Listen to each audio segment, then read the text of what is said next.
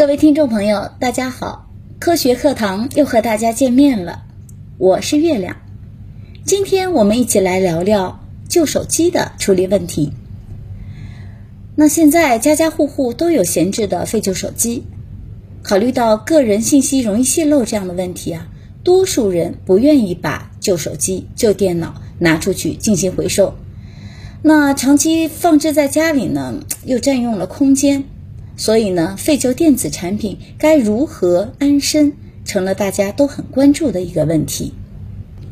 在一九年，中国电子装备技术开发协会发布的《中国废弃电子产品循环经济潜力报告》中显示，中国当下电子产品的回收率不高。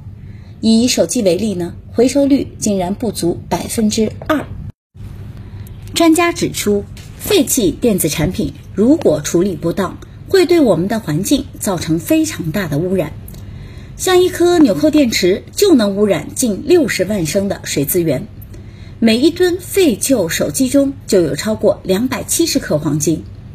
而我国电子产品废弃量将在二零三零年达到两千七百二十二万吨。那如果回收率提升到百分之八十五？包括黄金在内的回收金属总价值可达一千三百亿元。同时，以回收废弃电子产品方式获得金属，将比开采原生矿石节约约三百亿千瓦时的电能源，减少近两千两百万吨碳排放。也就是说，相当于节省了一架波音七四七飞机。往返北京至纽约二点六万次的碳排放。那如何既可以让废旧电子产品重获新生，又避免信息泄露？专家教你几招不可逆的数据销毁方式。第一个方法是常规有效的数据销毁方式，也就是数据覆盖法。对于个人用户而言，可以用无关紧要的数据多次存满。磁盘再删除，覆盖掉原先被删除的数据。原理呢，就是让这些无关紧要的数据替换擦除掉重要数据的排序及痕迹，保证重要隐私数据无法被找回。比如，手机存储空间为十六个 G，可以在删除重要数据后，往手机里拷贝一些大文件，像电影啊等等，直到存储空间用尽。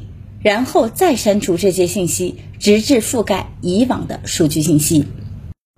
第二个方法呢，是运用磁场和高温等物理摧毁方式。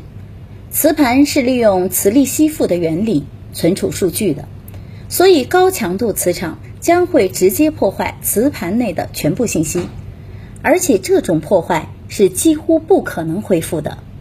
同样，高温将会直接改变磁盘的物理结构。这种破坏也是不可逆的。最后，建议政府以政策形式来设立废弃电子设备的回收机制，并从用户的信息安全、数据安全角度充分考虑，完善废弃电子产品处理流程和监管机构，确保严格按照流程执行。在必要的情况下，可以设立专门的回收点，让用户放心处理手机。电脑等电子设备，同时也要加大对数据泄露的打击和惩处力度。讲了这么多，大家都学会了吗？经过处理，我们就可以放心大胆的把旧手机送去回收了。好，听众朋友们，本期节目到此结束，我们下期再见。